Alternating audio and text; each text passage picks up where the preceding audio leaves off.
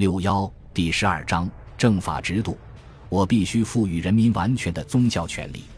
哲学家会嘲笑我，但是国民会祝福我。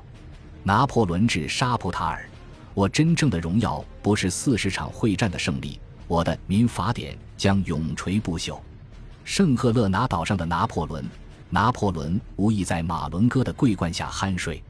随着政治资本增加，他决定赌一把，要是赢了，他将大大巩固国内的支持力量。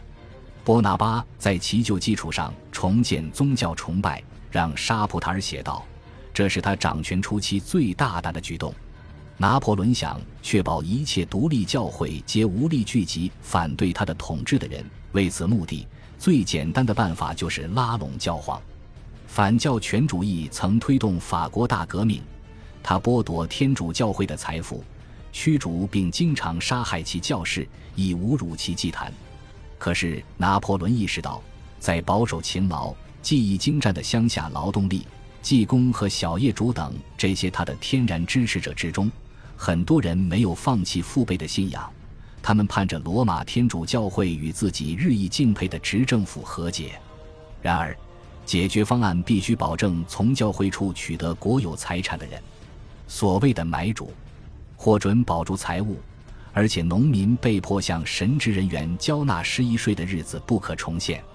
拿破仑已然佩服教皇在意大利组织起义的能力。一七九六年十月，他告诉督政府，同教权争执是个巨大的错误。一八零零年六月五日，他在云雨之时候接见米兰神职人员，承诺消除法国与教会之手走向完全和睦的一切障碍。上一年八月。庇护六世逝世，享年八十一岁。新任教皇庇护七世本质上是个单纯虔诚的教士。人们认为他看待社会问题时没有公然反对法国大革命。拿破仑清楚谈判是微妙的，有时还显棘手。但若成功，天主教法国将拥护拿破仑的江山，此乃丰厚回报。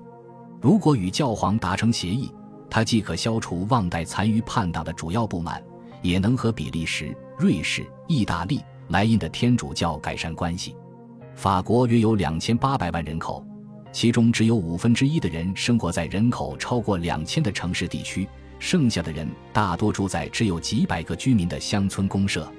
在这些公社中，通常有受过良好教育的人承担汇聚信息这一重要的社会职能，并宣读政府法令。拿破仑充分认识到。国家给他们发薪可换来无价利益，教廷是永不沉寂的势力。他曾说：“你不能被他意识，所以你必须驯服他。”某则中肯的评价称，拿破仑和教皇的协议试图把教区神职人员拉入他的道德省长队伍。正如我们所见，拿破仑对基督教至多将信将疑。耶稣真的存在吗？在圣赫勒拿岛上。他问秘书加斯帕尔古尔戈：“我想同时代历史学家提都没提过他。”尽管如此，他仍然喜欢神学讨论，还对自己的最后一位医生安托马尔基说：“想当无神论者，不代表你就是无神论者。”波拿巴不是虔诚的信徒，沙普塔尔的说法呼应了他的模棱两可之词，但他的确相信上帝存在，灵魂不灭。他谈起宗教时总是语带敬意。在圣赫勒拿岛上，当拿破仑听人读山上报讯时，他对贝特朗说：“耶稣不应该在叙利亚的偏远地区降下奇迹，他应该去罗马那种城市，当着所有人的面施展神迹。”又有一回，他说：“假如我必须信教，我就信仰太阳，它是一切生命之源，是地球之真神。”还有一次，他说：“我最喜欢穆斯林的宗教，比起我们的教义。”他没有那么多不可思议的事。当时，针对圣经宣称的摩西击打磐石让二百万以色列人解渴这件事，他口授了逻辑层面的反驳。正如拿破仑对贝特朗所说的：“基督教的最大问题是太关心上天堂，所以不能激发勇气。”不管拿破仑自己怎么看待基督教信仰的实质，他毫不怀疑其社会效用。只有少数国家参政或准参与秘密会谈。他告诉其中一人勒德雷尔道：“我在宗教中看到的不是转世之谜，而是社会秩序的奥秘。”宗教赋予天堂平等内涵，防止穷人屠杀富人，没有不平等，社会不可立；没有道德准则，不平等不可忍；没有宗教，道德准则不可容。拿破仑在埃及时已然表明，若为政治目的，他可以相当灵活地运用宗教。正如他对勒德雷尔打趣道：“要是我统治犹太民族，我就重建所罗门圣殿。”启蒙思想家与作家常持这种本质上务实的宗教观。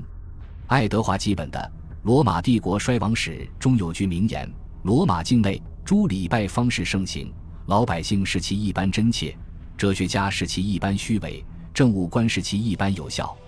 上帝的概念可维护良好秩序，保证人们行善去恶。”拿破仑说：“效果非常良好，束缚强盗和船上苦役犯之肉体。”在圣赫勒拿岛上，他对巴里奥马拉医生说：“规制开明人士之精神。”一八零零年六月，拿破仑刚从米兰返回巴黎，就同梵蒂冈国务卿埃库莱斯·孔萨尔维红衣主教谈判，许诺恢复法国境内的公共礼拜，条件是法国主教需离职，然后教皇任命拿破仑选出的新主教。会谈秘密举行，就连参政院也蒙在鼓里。法国代表是约瑟夫·波拿巴和前望代叛乱领导人艾蒂安·亚历山大·贝尼耶，梵蒂冈代表是孔萨尔维，教皇使节乔瓦尼·卡普拉拉红衣主教，教皇神学顾问卡洛卡塞利。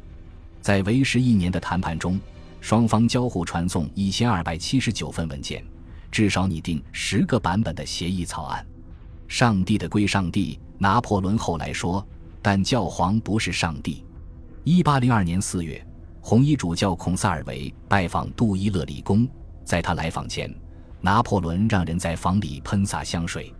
化学家富克鲁瓦评论了几句香气，他便揶揄对方：“这是神圣的气味，能涤清你的旧孽。”一八零一年七月上旬，谈判进入高潮。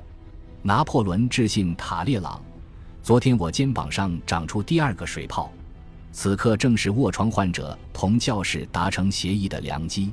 尽管七月时双方就正式签订了政教协定，但由于军队和立法机关的强烈抗议，拿破仑只好先努力平息反对之声。因此，九个月后协定才获批准与发布。共和国政府承认，使徒和罗马的宗教天主教是绝大多数法国公民信仰的宗教。政教协定开篇写道：“类似的。”教皇陛下也承认，天主教的最大辉煌曾经来自于，将来也很可能来自于法国建立的天主教崇拜与共和国执政信奉天主教的公开声明。接下来的十七条法律规定，天主教可在政府视为公众安宁所需的法规限度内自由活动。法国将设置新主教区和教区。拿破仑和教皇会一同任命十名大主教和五十名主教，这些人将发誓不扰乱公众安宁，并告知政府破坏安宁者的所有信息。圣礼需包括为共和国与执政所做之祈祷。主教可任命教区神父，但不得选择政府不认可的人。政教协定规定，买主所获前教会财产永久归其所有。大革命期间转让的土地所有权随之巩固。拿破仑对梵蒂冈有些许让步，但他们都不算太麻烦。取消十日周制，恢复周日为休息日。在一八零六年一月，最终恢复格里高利历。为儿童起名时选择圣徒姓名、古典名讳，不给他们起纯世俗、纯革命名号。给全体神职员发薪。小规模重建修女会与传教会。将基础教育交还神职人员管理。与此同时，教会人士演唱感恩赞，歌颂拿破仑的胜利，在讲坛上宣读他的公报，并声明服兵役是爱国义务。拿破仑在所有争议的焦点上赢得了他想要的成果。教会统一后，至少有一万名立宪派教士回归罗马教廷怀抱，大革命切开的最深伤口之一得以愈合。然而。一八零二年四月八日，拿破仑未同教会商量，便在政教协定后附加大量全新的管制规定。这一附件名为《组织条款》，以维护法国境内七十万名新教徒与五点五万名犹太人的权利。就算庇护七世相信拿破仑信誉良好，此事也损害了教皇对他的信任。政教协定在法国大受欢迎，尤其受守旧的乡村人口拥护。但是军队、参政院与保民院非常排斥该协定。这些单位中仍有不少昔日的革命者与前雅各宾党人。一八零二年四月十八日是复活节，当天，巴黎圣母院举行感恩赞弥撒。低音中近十年来首次奏响。新任巴黎大主教让巴蒂斯特·德贝鲁瓦·莫朗哥莱在钟声中欢迎拿破仑。至此时刻，政教协定在宣和盛典中正式公布。高级国家官员奉命置办恰当的出场派头，但据发现，有些人的四轮大马车其实是租来的，马车上原有的编号被其掩盖。政教协定触怒了痛恨教权的军队。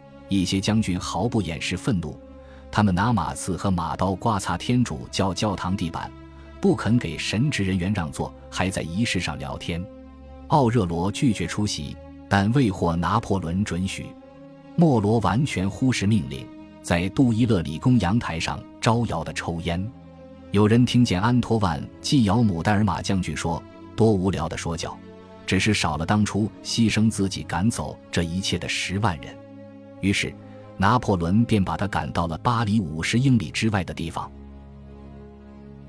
感谢您的收听，喜欢别忘了订阅加关注，主页有更多精彩内容。